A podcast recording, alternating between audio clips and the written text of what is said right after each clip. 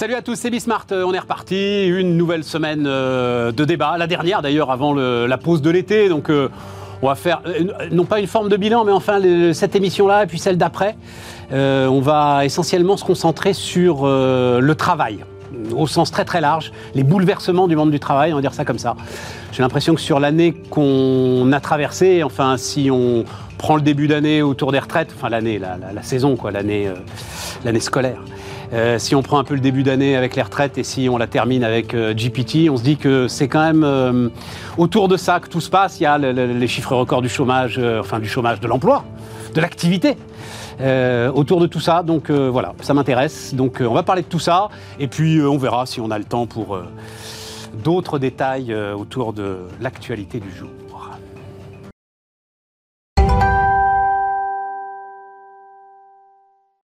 Bon, en plus, j'ai deux vraies expertes euh, du monde du travail. Françoise Gris, bonjour euh, Françoise. Bonjour Stéphane. Personnalité du monde des affaires. Tu sais, François, c'est sur ta page Wikipédia, c'est comme ça. Personnalité C'est pas française. moi qui dû Mais je sais bien que c'est pas toi. Personnalité française du monde des affaires. J'ai trouvé ça très élégant. Oui, parce que c'est ce qui arrive quand on a un certain âge et qu'on a fait beaucoup de choses. Bon, voilà. Donc, administratrice, euh, euh, Administratrice. oui. et euh, Maison du Monde, présidente du conseil de Oui. surveillance de Maison du Monde. Conseil d'administration. Conseil d'administration de Maison du Monde. Euh, Bénédicte Tillois, bonjour euh, Bénédicte, Bonjour euh, ancienne bonjour DRH de euh, la SNCF, aujourd'hui euh, donc qui fait de la start-up euh, large language model. Enfin, t'en faisais comme euh, Monsieur Jourdain faisait euh, de la Allez, prose. hein. Ne sois pas Euh, désagréable. bah non, mais que je ne suis pas désagréable. tu vas nous raconter. Ouais, je mais au contraire, Donc ça s'appelle As for the Moon. Voilà. Tu sais, c'est, enfin, mais tu le sais, tu le sais mieux que moi. C'est toujours ce qui est très très intéressant avec l'innovation. C'est qu'en fait, elle est partout. Elle percole partout, elle gisque, comme on dit des sources dans le sud.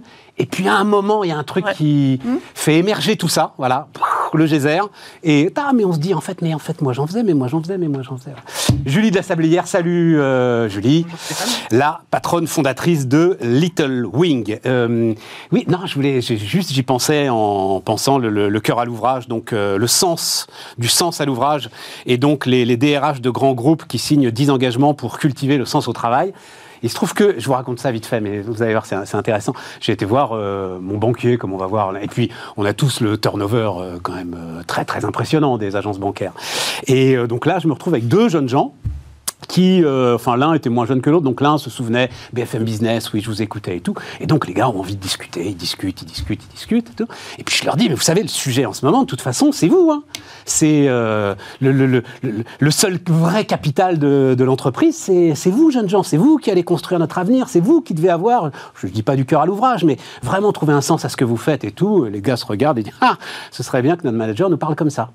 Et je lui dis, je vais le revoir euh, jeudi, le gars. Et je lui dis, écoute, tu vas aller voir ton manager, je ne sais plus comment il s'appelle, tu vas lui poser la question. Quel est le truc le plus important? Quel est l'actif le plus important de la banque? S'il répond pas, c'est toi, alors tu peux partir. Il t'a rappelé ou pas J'ai raison ou j'ai raison? Je sais pas, je, vais- je vais le revoir là. euh, Tu as raison, bien pour- sûr. En fait, j'avais oublié un peu l'histoire et c'est en. C'est vrai. Absolument. Mais c'est- tellement, une fois de- derrière les mots, c'est tellement compliqué de le faire vivre, de le faire ressentir, de le faire dire. C'est ça le, c'est- ça le- la- la- l'art du management, parce que je crois pas que ce soit une science. D'accord, mais au moins, les- les- des trentenaires qui nous écoutent là, allez voir leur manager, leur poser cette question-là. Quel est l'actif le plus important de la boîte aujourd'hui? Il faut qu'ils répondent, c'est toi. Ouais, Ce qui est marrant, c'est qu'en fait, on voit à quel point ça a bougé. C'est-à-dire qu'il y a peut-être 20 ans, évidemment, l'actif, c'était la, la trésor, c'était l'argent. Après, ça a beaucoup bougé sur l'actif client. On a dit ce qui est important, ce qui structure la boîte, c'est Ah, c'est- son actif, c'est les clients. Et ça a muté, et maintenant, c'est les, les salariés. Et, et je trouve que c'est intéressant comme histoire de voir comment progressivement, mais ça a été la même chose d'ailleurs pour tous les outils. On a mis des outils au service des capitaux, on a mis des outils au service des clients, et maintenant, on met des outils au service de la marque employeur et des salariés. Et tout ce qu'on a pu inventer pour valoriser les finances, les, les clients aujourd'hui, c'est mis à la disposition des salariés.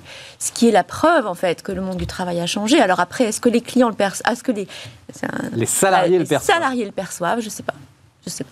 Mais ERP, CRM, Ouais.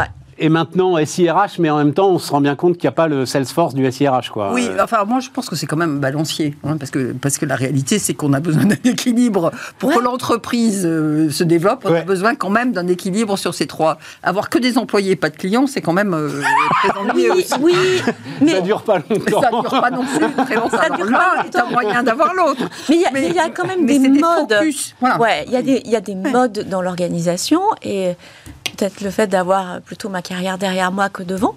euh, j'ai quand même cette impression en fait que ça a beaucoup bougé, enfin que, que ça a muté et euh, euh, enfin les années 80, c'est Non, mais j'achète ton truc. Hein. C'est-à-dire, ah, c'est vrai que, par- et par le logiciel, c'est intéressant. C'est vrai qu'il y a eu la grande période des ERP, ta, ta, Ouais. ta. Alors, ça reste là, évidemment. hein. Ensuite, c'est vrai que ça a été beaucoup Salesforce, l'émergence de Salesforce, le CRM, hein, et euh, en parallèle, mais ouais, ouais. Ouais.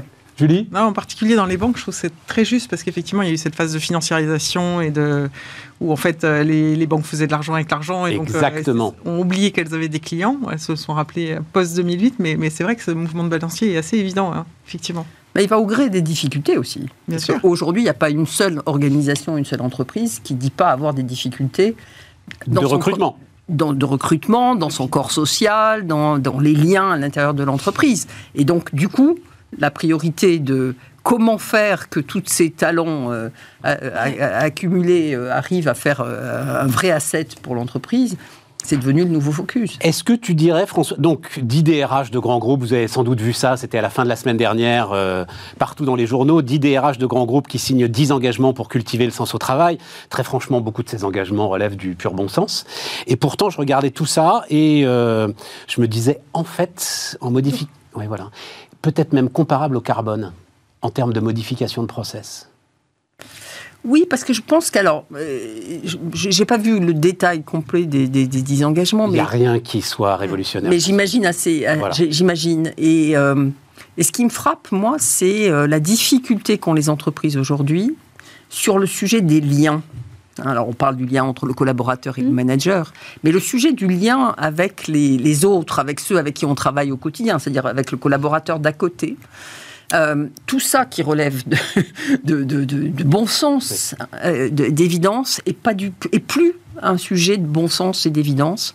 Et on a perdu cette envie de fabriquer du lien.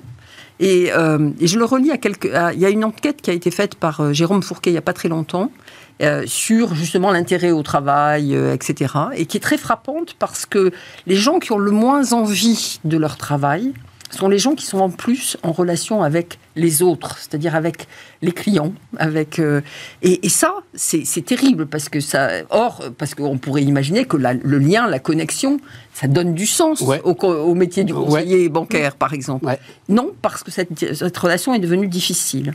Et, et je pense qu'à l'intérieur de l'entreprise, aidé par le télétravail, les distances, etc., on a le même sujet, c'est-à-dire le lien à l'autre est devenu un sujet très compliqué. Et, et- et c'est pourtant ce qui donne du sens dans Oui, la relation hiérarchique, dans la relation euh, de collaboration, etc. Et, et ça, c'est grave. Mais je pense que enfin, tout est devenu transactionnel dans l'organisation, donc le relationnel passe après.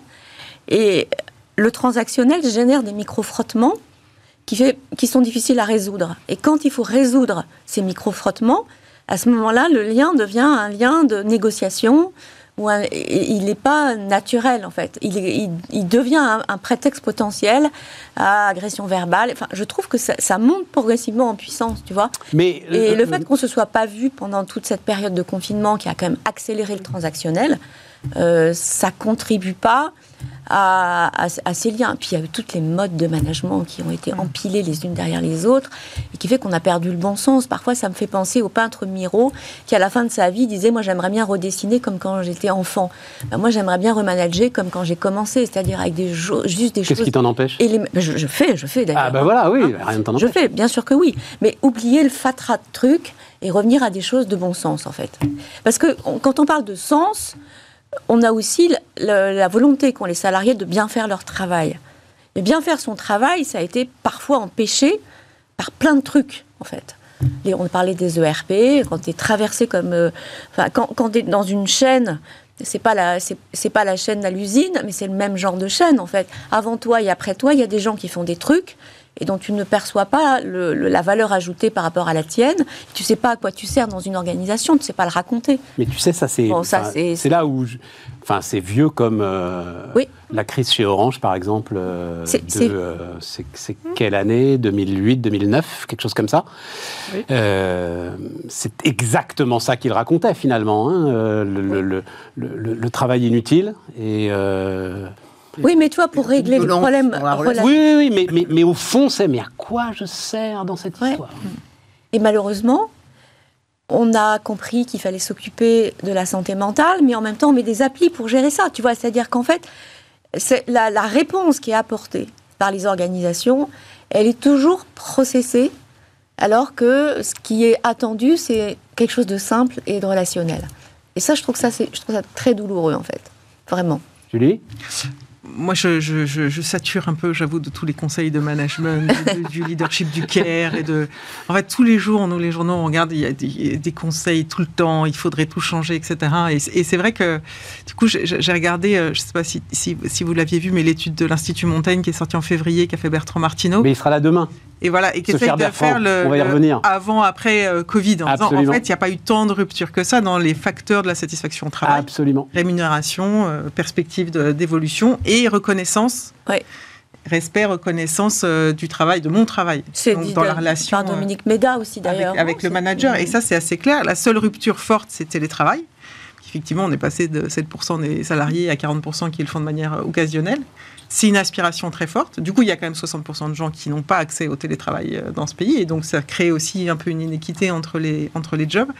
Et je pense que ce ce mouvement du télétravail, effectivement, c'est une aspiration qui, en même temps, n'a pas fait que du bien sur les relations, euh, sur la, la situation euh, psychologique, émotionnelle, euh, que ce soit des jeunes en formation qui se retrouvent à distance sans avoir les Je crois pas qu'on est en train de. Mais je pense que ça va se roder. Oui, c'est Voilà. même pas mal rodé quand même là. ça hein, va, j'ai ça va, moi, ça va hein. se roder et sans doute se c'est un peu normaliser. mais derrière ça crée nous, quand même un, ça crée quand même un entre des jobs télétravaillables et deux. qui Voilà, pas. la distorsion, elle est là. Voilà. Et, et moi, je pense que les, les- les trois éléments que, je, enfin, en tout cas, moi, je perçois assez fort, c'est, c'est première, c'est tant choisi, tant subi. C'est-à-dire que quand on arrive à redonner des marges de manœuvre aux salariés et à le sentiment qu'il peut maîtriser, d'avoir cette flexibilité ou cette autonomie qui fait qu'il a le sentiment de maîtriser son temps, ça, je pense que c'est un facteur euh, très important. La relation au manager, qui reste hyper importante. Et c'est vrai que on voit bien la crise du middle management qui est entre toutes les injonctions euh, paradoxales et le fait qu'en fait, ils font plus envie à personne, nos middle managers. C'est ça un peu un des problèmes. Qu'on Bézieux commence à en parler maintenant.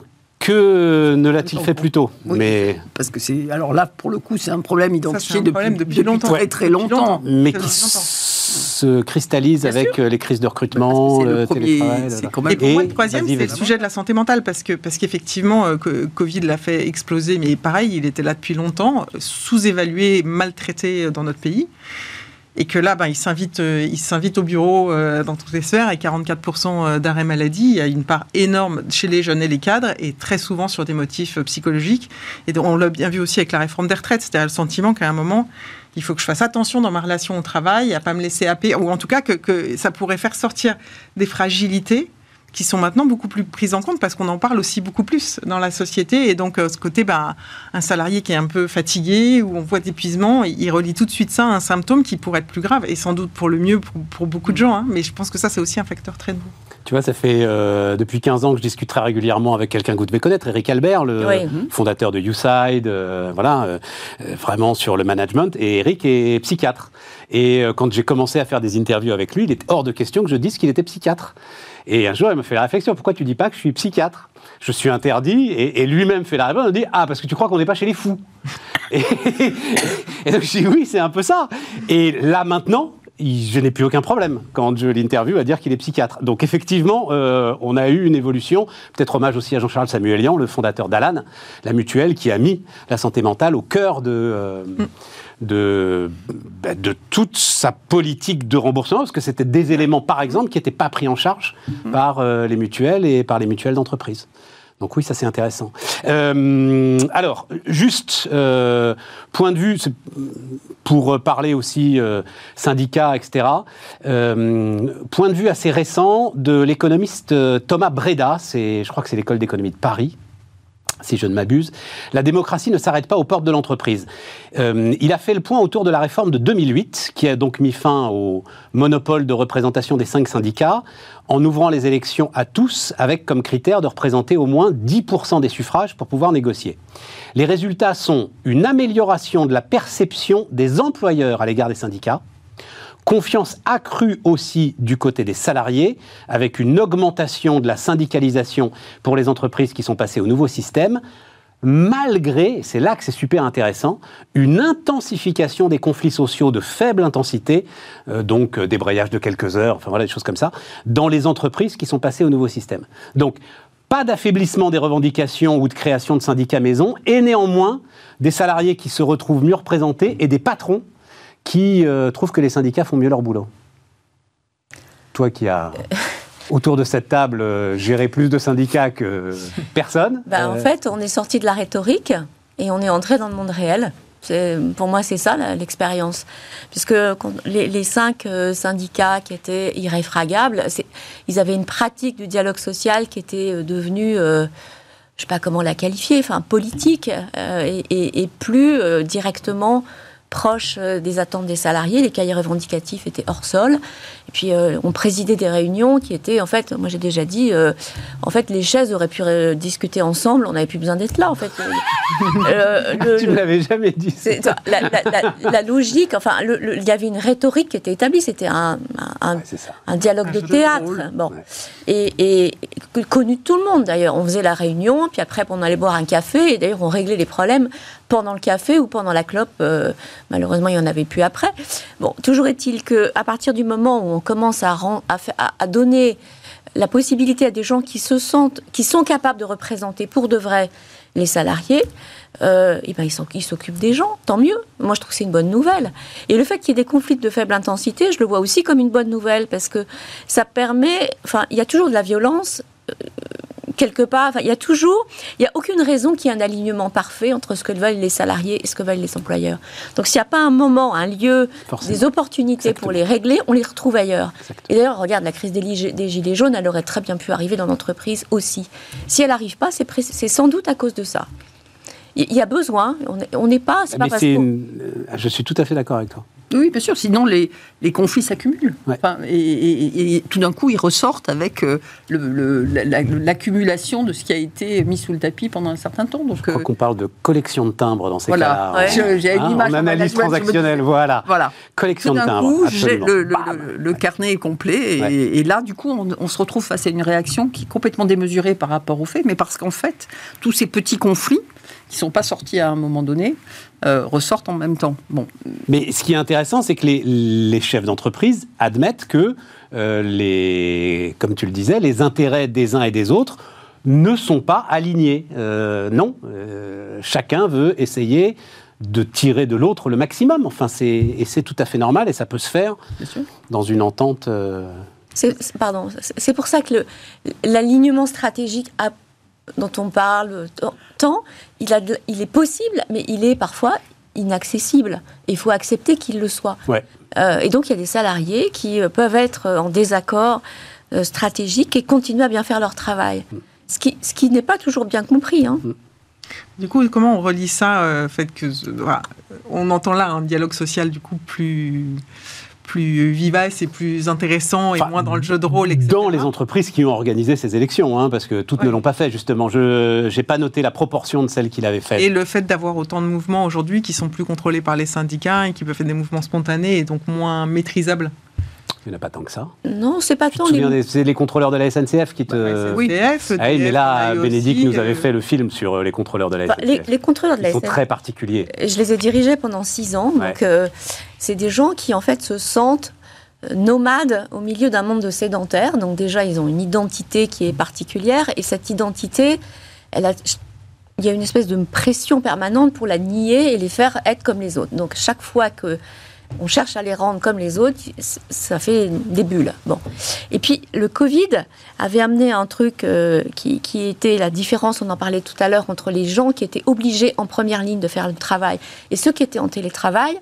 Et je pense que le fait de travailler dans les trains tout seul, d'être euh, au milieu des voyageurs pendant le Covid et de tenir la boutique dans une organisation qui était plutôt centrée sur euh, chacun chez soi, ça a, ça a augmenté en fait euh, la pression qu'ils pouvaient ressentir, plus le fait que cette identité était potentiellement niée, les deux mis bout à bout. Euh, une bricole là-dessus, je ne sais plus ce que c'était, et ça finit par faire euh, un embrasement.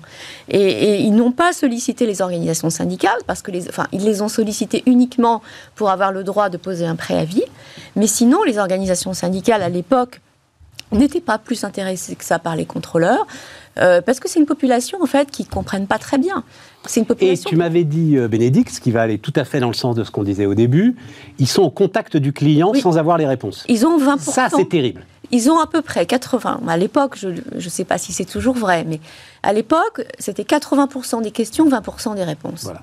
Et donc, le lien avec le, le- le reste de l'entreprise pour apporter les réponses, alors on a, on a beaucoup cherché à les connecter, à mettre à leur disposition mille choses, hein, mais, mais, mais il n'en demeure pas moins que quelqu'un qui est, entre guillemets, prisonnier dans un train pendant un moment de, de panne ou de, ou de difficulté, il, il a immédiatement de l'agressivité manifestée envers le contrôleur. Et le contrôleur, il est là pour réguler la vie à bord. Et quand il n'a pas les éléments, en fait, il encaisse. Et euh, bah, c'est les timbres. Et là, pour le coup, la collection de timbres chez les contrôleurs, elle se, fa- elle se fabrique à, à grande Oui. vitesse, sans mauvais jeu Et, et- et- et clairement, la- l'agressivité euh, que l'on constate chaque fois qu'on euh, voyage, hein, euh, l'agressivité immédiate euh, des, des, passagers, des, enfin, on a quand même un vrai sujet sociétal sur notre façon d'interagir avec des gens dont on comprend bien qu'ils sont, ils sont dans le train avec soi-même, donc ils ne sont pas responsables du, Ouais, de la fait. panne, machin chose, ou, enfin, etc. Et néanmoins, ils encaissent ça aussi. hein. Ouais. Parce que sinon, j'ai pas eu l'impression qu'il y a eu tellement de conflits qui échappent euh, au syndicat. Enfin, en plus, l'intersyndical s'est reformé, alors Ouais. que euh, Bertrand nous le dira demain aussi. En, en termes, ils appellent ça l'interpro. Euh, tu pensais qu'il y avait vraiment plus rien à faire, et euh, bon, voilà, ils se sont reformés. On verra combien de temps ça, ça va durer. Tiens, puisqu'on puisqu'on en parle, Ouais. donc euh, on va voir Marie-Lise Léon. Tiens, je vais être franche avec vous, euh, mesdames. Je ne sais pas si euh, Sybille peut nous montrer euh, la photo. Il y a quelque chose avec cette photo, non Quand même, un peu glamour, quoi. Donc la nouvelle dirigeante. Il y a deux choses qui m'ont intéressé. Quand je le regarde sur le prisme féminin, évidemment, c'est d'abord quand même un côté un peu glamour. Et puis, et puis, mais ça, à la limite, une fidèle à la tête de la CFDT. Enfin, l'idée qu'elle soit euh, Dans la continuité. euh, dans la continuité de Laurent Berger. Mais ça, je pense, homme comme femme, euh, c'est un peu un truc qu'on voit assez régulièrement. Euh, donc, euh, Marie-Lise Léon, Sophie Binet, donc euh, à la CGT. Ça change quelque chose? Ça change rien? Ah, pour moi, ça change. Dominique Carlac, peut-être. euh, Pour moi, ça change tout. Alors, vas-y. Pourquoi ça change tout? Parce que quand on introduit de la rupture, quelle qu'elle soit, en fait, on casse les codes. Et, je pense que c'est des organisations qui n'ont pas été refondues, refondées dans leur euh, fonctionnement depuis très très longtemps. Et euh, puisqu'on parlait des contrôleurs, euh, le fait, moi je me rappelle très bien que j'avais été mise là parce que j'étais une femme et que l'idée c'était de casser les codes extrêmement masculins qui étaient en fait des... Le, le système en fait se reproduisait tout seul parce qu'il y avait des habitudes. Et à partir du moment où on met des gens qui sont décalés, le système ne peut plus se reproduire tout seul, il est obligé de se réinventer. Mais le fait qu'elle soit femme suffit à les décaler? Je, je pense que oui, je pense que oui, parce que c'est pas habituel du tout. Euh, en plus, là, les, les organisations syndicales historiques, elles sont quand même issues du monde industriel. Oui. Euh, Sophie Binet, elle est conseillère d'orientation dans l'éducation nationale. Euh, elle a donc un, un- un logiciel personnel différent. Elle est féministe. Euh, elle est écolo. Et donc, euh, c'est pas naturellement des, des comment euh, des, des C'est pas le profil type du secrétaire général de la CGT. non, c'est pas le profil type. Et, et, et quant à la CFDT, qui est sans doute euh, euh, plus, euh, qui a un logiciel plus grande ouverture, Qui a été dirigé historiquement par Nicole qui a eu. Nicole Nota, la, le- la question, la question est moindre. Mais Sophie Binet plus Marie-Lise Léon, ça fait un paysage syndical qui est complètement renouvelé. Et je trouve qu'en ça, c'est vraiment intéressant. Alors après, je ne sais pas si au MEDEF, euh, Ça va aussi, euh, et là encore, le MEDEF a aussi été dirigé par une femme, Laurence Parisot, qui a été une illustre euh, patronne du MEDEF. Donc ça sera, pas- ça serait pas la première fois. Mais là où ce serait la première fois, c'est dans la table Le ronde, en fait. Oui, euh, J'imaginais à, à des, des réunions, des réunions à Matignon avec Elisabeth Borne. Euh, ça serait amusant, hein. Euh, enfin, quand je dis amusant, je devrais pas dire amusant parce que je me tire une balle dans le pied en disant ça. En tout cas, ce serait, euh, ce, ce serait une, Différent. réinven- une réinvention de, Différent. une réinvention. François, t'es d'accord? Euh, oui et non. C'est-à-dire que oui, oui c'est vrai, et quand, quand les gens changent, quand la configuration change, ça peut amener des dynamiques différentes de groupe. Ça, c'est vrai. Et c'est vrai d'ailleurs dans les équipes de management. On sait, euh, des équipes où il y a plus de femmes, ça change la, la dynamique du groupe. Après, moi, je dois dire que je, je suis moins. Enfin, je, je- je me méfie un peu des discours genrés sur ces sur le sujet-là. Je pense que ce qu'elles apportent, c'est quand même un regard et une histoire personnelle différente sur les métiers. Et euh, elles sont issues, alors, alors l'une d'un monde très très particulier de, de l'éducation nationale, donc euh, bon, à voir. L'autre, elle, est- elle est. Elle est diplômée de philosophie surtout, c'est-à-dire, on l'a dit, conseillère d'orientation. Moi, j'avais regardé ça. En fait, elle l'a pas été très longtemps. Elle est permanente de la CGT depuis un bon moment. Euh, elle est diplômée de philosophie. euh, Enfin voilà, Bon. donc euh, Mais ces, ces métiers-là sont quand même très particuliers. oui, oui, oui, oui. c'est nationale, on le sait. Euh, euh, Très loin de l'industrie, de Euh, toute façon. de- après, c'est donc c'est une vision plus service aussi qui, s'im- Ouais. qui s'impo- qui, qui s'impose, qui correspond à la réalité du marché du travail. Et je pense que ça, ça peut, ça peut être très intéressant parce que c'est quand même euh, plus en phase avec la réalité de la réali- du marché du travail aujourd'hui en France. Et tu votes, toi, Françoise, euh, pour le MEDEF ou... Ah non, non, aucune non, non, voter. t'as aucune. Non, je- je- comme c'est- tout ça, je- des fois, je me penche dessus, mais j'ai un peu de mal. Non, mais ça, je pense qu'au-delà de. Julie, Non, mais au-delà du discours et du porte-parole, moi, je me dis quand même, les deux sont dans leur genre très fortes, de ce que j'entends. Bah, on- n'a pas encore vu euh, Marie-Lise, mais, Sophie cas- Binet, je dois avouer que je suis Euh, bluffé. voilà, et- et- enfin, on peut dire que faute elle laissera, elle, elle va imprimer euh, et elle va imprimer fort, c'est sûr. Sûr. Donc, euh, donc on a, on a des, des fortes personnalités et je, et je traquais, je regardais effectivement en, en, regard- en préparant le- le- les premières interviews où on sent que les journalistes font très attention de ne pas poser de questions, etc. Tu sais pas comment j'ai jusqu'à j'ai- jusqu'à quotidien qui, qui euh, a été le seul en fait à dire à Marie-Lise Léon euh, vous êtes bonne en bras de fer. L'air de dire bah non tu peux pas être bonne t'es une femme. Ouais. et elle dit mais le sujet c'est pas le bras de fer hein, c'est Ouais. le- dialogue quoi. Donc euh, moi c'est pas mon sujet et on est dans la continuité etc donc elle, elle s'en est pas mal tirée mais c'est vrai que je trouve que c'est assez intéressant et c'est là où je suis d'accord. C'est à dire que si, ça ne décale pas la posture des syndicats et ça la décalera forcément parce qu'effectivement elles viennent pas du même monde ça, ça décale quand même la posture des observateurs de manière assez forte et ça c'est plutôt positif Et tu penses que le MEDEF enverrait un signe euh, fort en élisant, ça paraît mal barré, hein, euh, a priori, mais euh, enverrait un signe fort en élisant aussi Dominique Carlac ou... c'est que je trouve que cette élection MEDEF, vraiment tout le monde se. Enfin, pour moi, elle passe assez inaperçue en fait. Je, je- je trouve que enfin, le MEDEF a du boulot pour euh, revenir dans le, dans le débat, porter Ah, quelque chose. Donc le, le sujet sera moins femme-homme que. Bah, quand même, quand il y aura un élu, je pense qu'on va le voir euh, à Oui. peu près autant que euh, on a vu euh, Marie-Lise Léon et Sophie Binet, non? Je Bah, sais pas. Bah, le, le- le discours et les messages euh, aujourd'hui, euh, euh, du côté des syndicats, il est très lourd, très fort pour toutes les raisons qu'on a évoquées euh, au début de cette discussion. Donc, euh, euh, à côté de ça ou en face de ça, c'est vrai que le Medef a, a des sujets qui devraient être tout aussi forts, mais qui a du, qu'ils ont du mal à, arti- à articuler. Donc, euh, pour le moment, il y a un, problème, un petit Ah, sujet de sévère. message. Parce que moi, je trouve que le, je trouve que le sujet, enfin le sujet de Patrick Martin, quoi, qui est de dire, euh, il faut retrouver un consensus sur la croissance. Euh, je sais par exemple, Julie, un sujet comme ça, c'est un sujet. Mm. Enfin, c'est un vrai sujet de patron, tu vois. euh, c'est un sujet sur lequel tu seras sans doute en désaccord et tout. Et, et c'est un vrai sujet de patron. Je, là-dessus, je pense que c'est, enfin, Mais le sujet, c'est pas, c'est pas de savoir quels sont les. Enfin, il y a matière. Le- le- la question, c'est c'est l- c'est comment le MEDEF Les exprime. euh, les exprime et est représentatif de la problématique qu'il porte. Aujourd'hui, toutes les entreprises, enfin, il y, a- il y a plein d'endroits où on discute du sujet de la croissance. Est-ce qu'on euh, euh, Le MEDEF est pas un point. de- Enfin, moi, de ce que je vois, hein, je trouve que le MEDEF est assez peu un point de référence dans le débat public de manière générale. C'est-à-dire qu'on ne sait plus d'où il parle et ce qu'il représente vraiment. Il y a eu un, un gros brouillage, je trouve, avec tout le débat sur les retraites. C'est-à-dire qu'en fait, le- les syndicats ont fait face au gouvernement, et c'est comme si le MEDEF était à côté. C'était relativement peu exprimé. Donc en fait, il n'a pas porté de, de voix très singulière sur, le, sur la question. Il n'avait peut-être pas à le faire. mais Mais, pas- mais il n'avait peut-être pas à le faire. Parce qu'au fond, il- voilà, c'était pas son intérêt. Oui, oui, et au mais- fond, il- même s'il le dira jamais, il jugeait la réforme inutile. Tout ça pour ça, en fait, je pense qu'ils étaient. L'assurance chômage, c'était leur vraie priorité. Mm. Euh, mais en fait, euh, En revanche, un débat sur la voir, hein, croissance, euh, c'est absolument bienvenu. Parce qu'on voit bien que c'est le nouveau clivage, la question de la croissance. Puisqu'on parlait des organisations totalement. syndicales.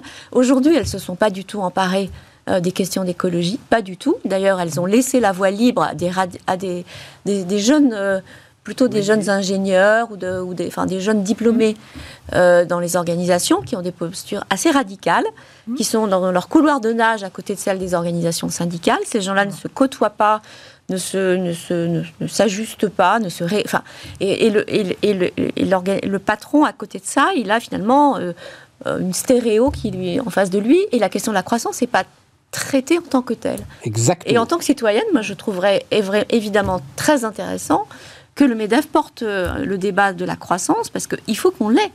Aujourd'hui, on est quand même dans un, une espèce de no man's land dont on ne sait pas très bien dont- comment on va sortir. Enfin, on a, euh, il y a beaucoup de porte-parole de, de la décroissance qui aujourd'hui euh, font quand même un peu, euh, des, enfin, tiennent encore, tiennent des discours qui On sont en parlera jeudi. Euh, jeudi, le patron de Nexon sera avec nous. Il écrit un bouquin intéressant. euh, par certains côtés, je lui dirais d'ailleurs exaspérant, mais intéressant. Euh, en gros, il dit Moi, j'ai mis en place un modèle où on est plus profitable, mais on produit moins. Et c'est une volonté, Oui. une volonté de moins produire, d'avoir moins de clients. De prioriser euh, la bonne croissance, quoi. toute l'entreprise est organisée comme ça. Enfin, il explique ça. Voilà. Et comment est-ce que je peux développé, réconcilier finalement cette idée de euh, planète finie? Alors, dans le cuivre, elle est particulièrement Finie à très court terme. voilà, à très court terme. Et néanmoins, le profit, parce que ça reste Ah bah, le euh, cœur de la mécanique de l'économie de marché. Bah, il y en a de façon besoin, parce que si on veut avoir de la protection sociale, il faut bien qu'elle vienne de quelque part. Donc, euh, Je termine avec les sujets genrés avant euh, la pause.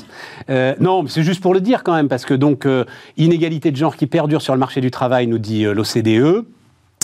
En 2021, 64% des femmes en âge de travailler étaient sur le marché du travail contre, 5, contre 55% en 2000. Donc ça s'arrange, mais c'est encore loin des hommes. 75% des hommes euh, en âge de travailler étaient sur le marché du travail. C'est tout l'OCDE, hein, tout le monde développé. Euh, 24% d'entre elles travaillent à temps partiel contre 10% des hommes. Et l'écart salarial est de 12% en moyenne contre 18% euh, en l'an 2000. Bon ben voilà, petit à petit. euh, Oui. non, mais ce qu'on disait au début, c'est-à-dire de toute façon, le rapport de force, la transformation du rapport de force entre le candidat et le recruteur va faire que tout ça, quand même, à un moment, va voler en éclats. Bah, je pense qu'on progresse, on progresse, on progresse par contre euh, extrêmement lentement. Extrêmement lentement. Euh, et sans que enfin, il va falloir que qu'on voit l'impact. C'est-à-dire qu'il faudrait qu'on ait à un moment donné une certaine accélération. Par exemple, euh, plus de femmes dans les comités de direction et, et dans Ouais. les COMEX. Qu'est-ce que ça change à l'accélération de la diversité à l'intérieur de l'entreprise? Mesdames. Ben, c'est toi euh, qui as la réponse, euh, Ah bah, moi, je Françoise. ne suis plus, donc. Mais oui, bien sûr, il faut que. Bah oui, quelle, quelle est la. Et chacune doit. euh, Ah, tu veux dire, c'est celles qui sont Bah oui. aujourd'hui en charge? Bah oui. De faire de l'affirmative action. conseils d'administration ont un rôle sur ces sujets-là, hein, Ouais. c'est évident. C'est pour ça que je revenais en arrière, mais et, et j'espère jouer ce rôle-là. Mais là, maintenant, il faut que ça- il faut que il faut que ça accélère. Il y a, il y a une espèce de, de point de euh, un, un- un premier niveau, et puis après, il faut que il faut que parce que sinon, le recruteur, le manager, euh, etc. Tout ça ne servira à rien. Et- Remarque- Ouais, vas-y. Non, non, vas-y, vas-y. Non, non, mais Julie, sans Julie. doute que la féminisation est aussi une des parties de ce qui explique le nouveau rapport au travail. C'est-à-dire qu'on a toujours dit, euh, l'idée, c'est pas que les femmes travaillent comme les hommes, c'est que tout le monde ajuste aussi euh, son rapport au travail. Parce que les hommes n'étaient pas forcément plus heureux aussi d'avoir aucune euh, flexibilité, etc. Et donc, je pense qu'il y a aussi un effet de, de nouveau rapport au travail qui est lié par, par des femmes et des hommes qui s'autorisent peut-être aussi parfois à revoir un peu leur rapport au travail. Notamment dans la nouvelle génération. On marque une pause.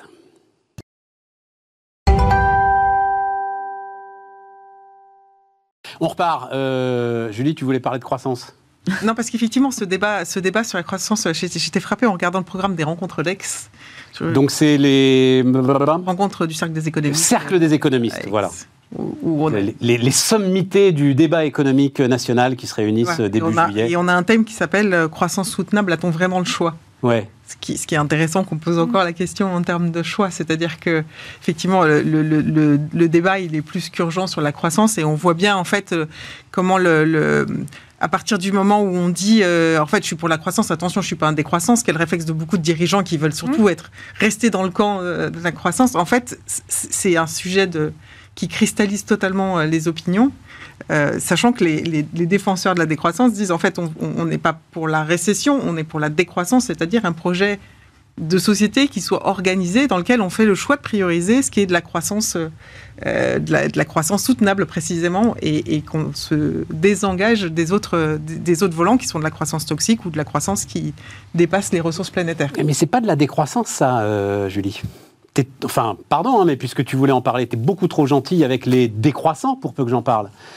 Moi, ce que j'entends du discours sur la décroissance, c'est pas de la croissance soutenable, c'est de la décroissance. Donc ça veut dire qu'on va briser, casser, euh, euh, avec violence, tout ce qui, de près ou de loin, pourrait en fait fabriquer cette croissance soutenable.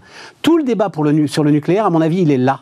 C'est-à-dire que le sujet du nucléaire pour l'ensemble des décroissances, c'est que ce pourrait être l'une des solutions pour maintenir en fait un rythme de croissance, mais qui soit un rythme de croissance soutenable. Tout le sujet sur les OGM, sur euh, la recherche agricole, sur euh, détruire les plants qui utilisent moins d'eau, c'est exactement la même chose. Et en fait, ils veulent détruire non. le système de croissance. En fait, la plupart, la plupart des, tests de décroissance, c'est de la, c'est une phase de décroissance qui est une phase transitoire pour arriver à une, une situation de post-croissance, avec cette post-croissance qui est l'idée d'avoir une croissance qui s'intègre dans les limites planétaires. Mais effectivement, le sujet, c'est est-ce que tu as besoin de, casser à un moment la dynamique de croissance Et la réalité des chiffres fait que oui, tu vois comment il faut infléchir la courbe. C'est-à-dire que on y arrive aujourd'hui pas du tout. Ça, le découplage, il marche pas dans les conditions qu'on voudrait faire marcher. On n'y arrive pas. Julie, je vais pas rentrer dans un débat chiffré que en plus je maîtrise mal, mais j'ai vu beaucoup de courbes qui montraient quand même le découplage très très clair entre la production et le carbone. Non, et ce que conteste fortement Jean-Marc Jancovici, mais, et pourtant affirme. Mais non, pas tous. Ben, Tu sais pas démontrer, tu sais démontrer à l'échelle d'un pays, mais c'est jamais global, c'est jamais absolu, c'est jamais des courbes qui sont, ah bah oui, Ça suffit à l'échelle d'un pays quand même, c'est pas mal à l'échelle d'un bah, pays. Sauf si tu importes. Euh, ah ben non, c'est toujours le carbone importé, toujours euh, pris en compte dans les, bah dans l'ensemble de ces calculs. Donc voilà, c'est parce qu'on enlève, c'est parce qu'on enlève le carbone importé bah, qu'on arrive à cette euh, divergence entre le PIB et l'intensité carbone.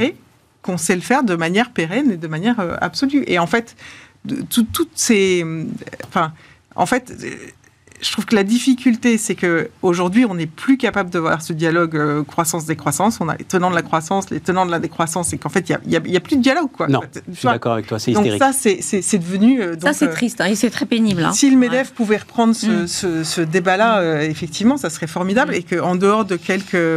Enfin, et pourtant, en fait, le sujet, il est très simple, c'est de trouver un modèle de développement qui s'intègre dans le cadre des limites planétaires. En fait, la manière de mettre tout le monde d'accord c'est d'arriver à dire ça. C'est-à-dire que tout le monde sait répéter, mais, je, tout le monde sait déconstruire le concept de la croissance aujourd'hui tel que le font les décroissances. C'est pas compliqué d'expliquer que le PIB est un indicateur qui mesure très mal la réalité euh, du bien-être, des inégalités sociales, des, mais bien sûr. externalités. Mais bien sûr. Donc ça, tout le monde est d'accord là-dessus. La, seule chose, c'est effectivement comment euh, on donne des nouveaux, euh, des nouveaux indicateurs de pilotage de la croissance économique à tous les niveaux, hein, euh, qu'on sache l'évaluer. Ça, Julie, c'est un sujet, alors là, pour le coup, euh, vieux comme euh, depuis que je réfléchis à l'économie. Donc ça, c'est un sujet qui, dans les manuels d'économie sur l'imperfection du PIB, c'est enfin, ça fait, ça fait 50 ans que ça dure. Hein, un accident de la route est une bonne nouvelle pour le PIB. Voilà. Donc, donc, ce débat-là, en fait, tout le monde l'a tranché. On est tous d'accord là-dessus. Oui. que non, mais en fait, non, non, non, non, non, non, non, non, non, Il y a une différence entre essayer, tu sais, c'est l'indice le, du bonheur, etc. Euh, avec mon ami Emmanuel Le Chypre, on avait essayé de lancer ça à BFM Business il y a 5 ou 6 ans. Euh, bon, c'est quand même très très compliqué à mettre en place, mais ça n'a rien à voir avec ce que j'entends moi autour de la décroissance, qui est une modification profonde Et fondamentalement, c'est tous ceux qui refusent l'économie de marché, en fait, hein, qui s'engouffrent euh, par cette voie-là dans le, dans le débat public, où ils avaient euh, disparu, et qui est une modification profonde de nos modes de vie. Le, le- le- le- le calcul du PIB n'amène pas une modification profonde de nos modes de vie. Au contraire, il veut essayer de mieux prendre en compte ce que sont nos modes de vie aujourd'hui. Oui, pour mieux se rendre compte qu'il y a un problème. Bah, Il y, a, il y a un problème. Je pense que. euh, On pourrait essayer de poser le problème de façon un peu plus concrète et immédiate, parce que euh, sur des grands débats euh, sur la croissance des croissances, je pense qu'on a peu de chance, effectivement, comme vous le disiez, de réconcilier les partis. Mais se poser la question de qu'est-ce que ça veut dire la croissance?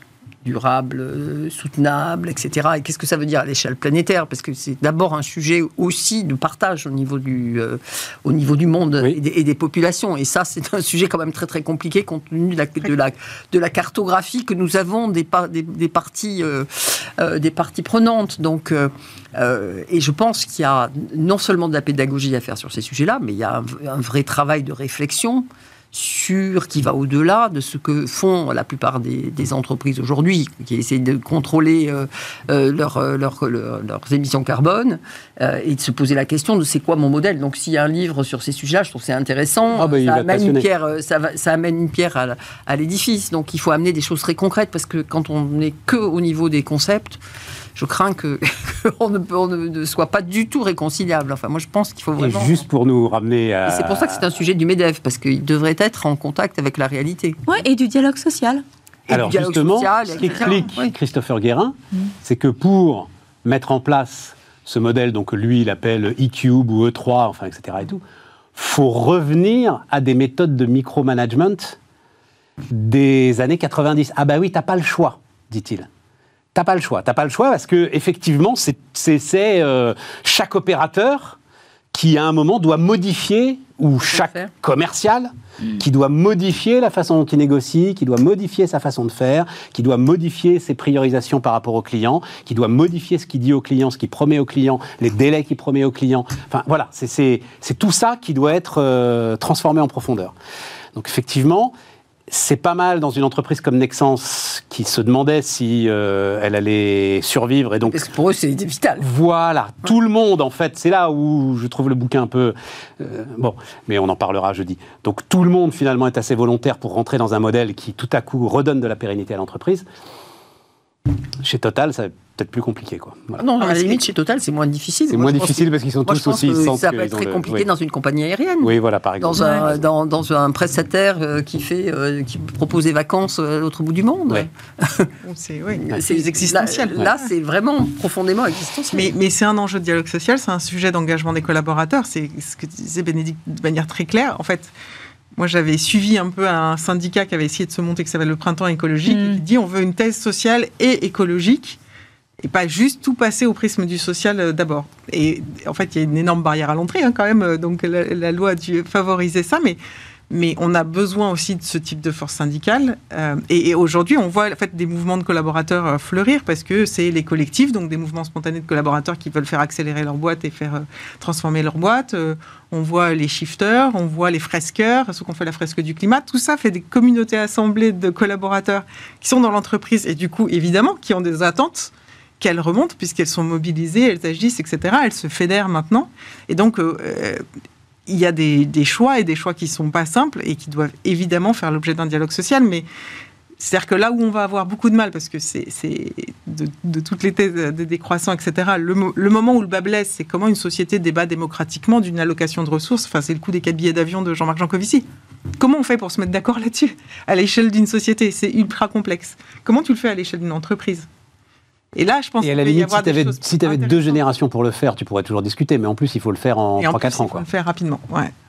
Mais c'est passionnant. Enfin, c'est passionnant, mais Et qu'est-ce que tu mets euh, Étienne Vasmer est venu nous voir euh, récemment. Étienne Vasmer, donc c'est un économiste, spécialiste d'ailleurs du, du marché du travail, euh, entre autres, qui euh, enseigne à Abu Dhabi. L'antenne de la New York University qui est à Abu Dhabi. Lui, euh, il a donc euh, des étudiants euh, philippins, indonésiens, indiens, pakistanais. Il le dit comme ça, hein, Julie. Donc, ils s'en foutent, mais comme de l'an 40. Voilà. Eux, leur sujet, c'est de croître. Eux, leur sujet, c'est de se développer. Je ne sais pas si tu as vu cette vidéo qui était assez spectaculaire d'un paysan au Kenya. Il était avec son outil et, et il parle comme ça et il dit Et vous voulez me priver du euh, fossil fuel pour euh, un jour pouvoir labourer mon champ plus rapidement, etc. Mais euh, jamais de la vie. Dès que je peux avoir un tracteur, j'aurai un tracteur. Donc, comment tu alignes les deux? Mais c'est ça le vrai sujet. C'est ça le, C'est le partage. vrai sujet. Tu te demandes, il faut qu'on fasse plus. on l'a laissé pas trop. Eux, c'est sûr. C'est voilà, c'est bah, c'est le sommet de Paris. On essaye aussi de faire des choses. Euh, bah tiens, euh, Julie, puisque c'est euh, Mathias Vichra qui euh, devant moi a eu cette euh, expression que j'ai trouvée très intéressante. Après l'État-providence, c'est l'heure de l'entreprise-providence. Euh, alors, je vais juste, j'ai deux, trois. euh, Geoffroy Roux de Bézieux dit aussi euh, les chefs d'entreprise ont tendance à fuir les hommes politiques dans le lobbying à l'ancienne, mais à intervenir de plus en plus sur les sujets de société, à, poser, à positionner l'entreprise sur euh, ce sujet et en fait à trouver eux-mêmes un certain nombre de réponses. Et euh, euh, l'exemple qui était donné dans ce que je lisais, c'était les 12 jours de congé que donne Carrefour pour l'endométriose. Ouais. Euh, donc on n'attend pas, en fait, on n'attend plus euh, que ce soit la Sécu qui propose ça, etc. Et donc Mathias Vichra dit on va vers l'entreprise-providence, où on va se saisir des sujets de la société et on va essayer de Bah, d'apporter à nos collaborateurs que- les solutions que l'État ne peut plus apporter. Voilà. C'est la même discussion qu'on a eue tout à l'heure. C'est focus, euh, focus client, focus euh, RH. Euh, Enfin, les- les- l'entreprise euh, protectrice de ses collaborateurs, c'est un truc qui existait dans les années, euh, dans la fin du siècle dernier. hein. C'est ça, tu- on, en- on en revient au, au- On, y- on revient à, à un Aux certain mines, de finalement, hein, et où aux grandes l'entreprise doit apporter un certain nombre de, euh, enfin, d'abord de services, d'aides. Euh, et euh, parce que parce que elle considère d'abord que c'est bien pour ses collaborateurs et de réponses parce que il y a aussi une attente sur ces sujets-là. Moi, je pense pas que ce soit euh, alors ça a une connotation sociétale parce que c'est la façon de communiquer aujourd'hui. Mais c'est rien de différent de ce que l'on faisait probablement dans les, dans les années 80 ou les années 70. Bah, tu vas rentrer dans davantage d'intimité quand même. hein. Bah, quand on, quand euh, on, euh, moi j'ai en, tête certains exemples où on euh, éduquait les, familles des collaborateurs, où on a rapporté des, services à la santé. J'avais une mère qui était monitrice d'enseignement ménager. Elle était dans une entreprise qui, qui formait les familles des collaborateurs à l'économie domestique. Hein ça, c'était euh, c'était une politique sociale des années. euh, ça s'est terminé en 68, évidemment, tout ça a été ouais, balayé. voilà, c'est ça, Mais euh, dans les 68, années quoi. 50, euh, mi- enfin après-guerre, il y avait des entreprises très sociales qui faisaient ce genre de choses. Donc cette espèce de cocon, co- c'est pas nouveau. Enfin, l'idée n'est pas nouvelle. La Je comprends. La façon de le- la mettre en œuvre, elle correspond à- à- au monde d'aujourd'hui, c'est tout. Enfin, pour moi, c'est focus collaborateur. Ouais, c'est c'est aussi lié au fait euh, qu'il y a, y a plein d'institutions qui jouent plus leur rôle. Euh, Il y a l'Église, l'é- l'éducation nationale, en fait. Et du coup, l'entreprise, elle se saisit d'un certain nombre de sujets de société et dont elle doit s'occuper. Euh, donc, elle s'occupe d'inclusion, elle s'occupe. euh, Inclusion et inclusion peut aller jusqu'à apprendre à lire, t'as raison, hein, apprendre à lire et à écrire. Elle, elle s'occupe de, de, euh, De la santé vie- mentale, la on en a parlé. De la vie du collaborateur en dehors du moment du travail. Exactement. Euh, et, et ça, c'est quand même une évolution assez significative, en tout cas, je trouve, par rapport à une période où on disait les questions personnelles n'intéressent pas l'entreprise et vous les laissez au vestiaire. Et aujourd'hui, euh, les collaborateurs attendent que l'entreprise prenne en charge les moments de la vie qui ont un impact sur le travail.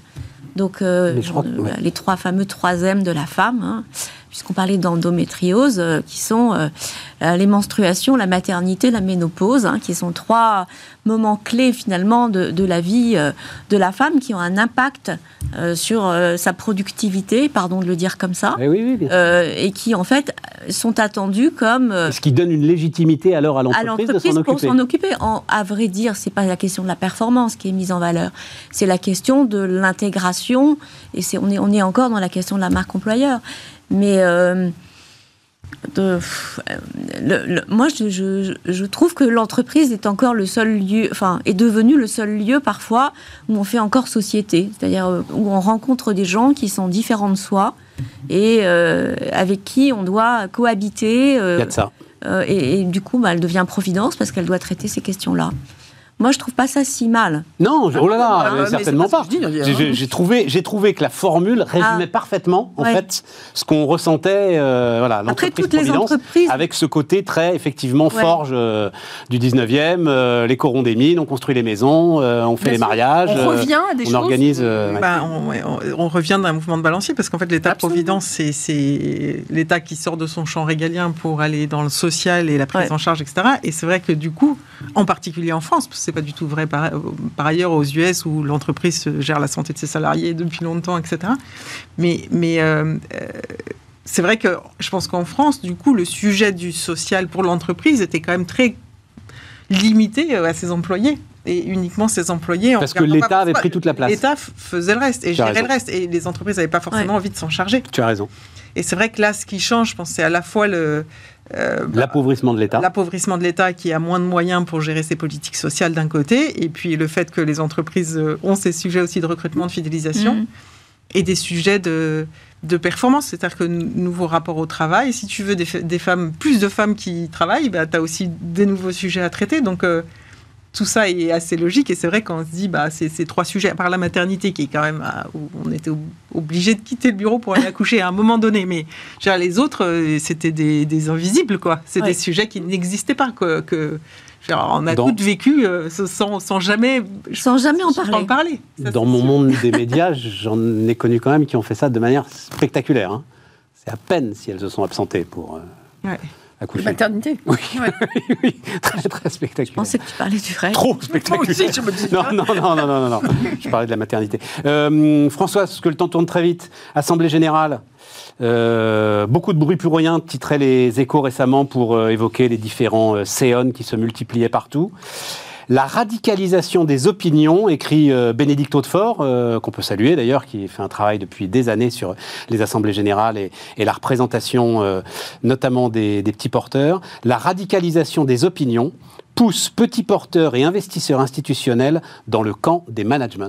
C'est ce que tu constates? Non. Euh, je- alors, Je ne crois pas. Je, je- je crois simplement que on, on a là aussi un, un phénomène de maturation sur des, sur des pratiques que- qui se sont mises en place relativement récemment. Euh, Il y a un peu de technicité sur ces sujets-là, c'est-à-dire que euh, c'est euh, CONP, on, on- le travail qui compte, c'est le travail en amont de l'Assemblée générale, hein, et le fait qu'il se passe pas grand-chose à l'Assemblée générale, finalement, ça prouve que le travail amont, il a fonctionné, donc on va se rappeler ça. Le fait qu'on ait des scores sur un certain nombre de sujets qui soient pas des scores stal- staliniens, c'est normal, et moi, j'ai pas de problème avec ça, parce que la compliance, ça ne veut pas dire sticker des box sur tous les sujets de façon euh, indépendante de la situation de l'entreprise euh, euh, et, des circonstances qui font qu'à un moment donné, un conseil d'administration peut prendre une, décision qui ne va pas strictement cocher les, les cases ou les normes qui sont imposées par un certain nombre de codes extérieurs. Et la soft law, elle a, euh, elle a cet intérêt qui est que comply ou explain. Et, et si, et c'est ça l'intérêt. Ouais, on, on est sur des sujets qui sont pas où on peut pas mettre toutes les entreprises, toutes les situations strictement au cordeau. C'est pour ça qu'on est dans la soft law.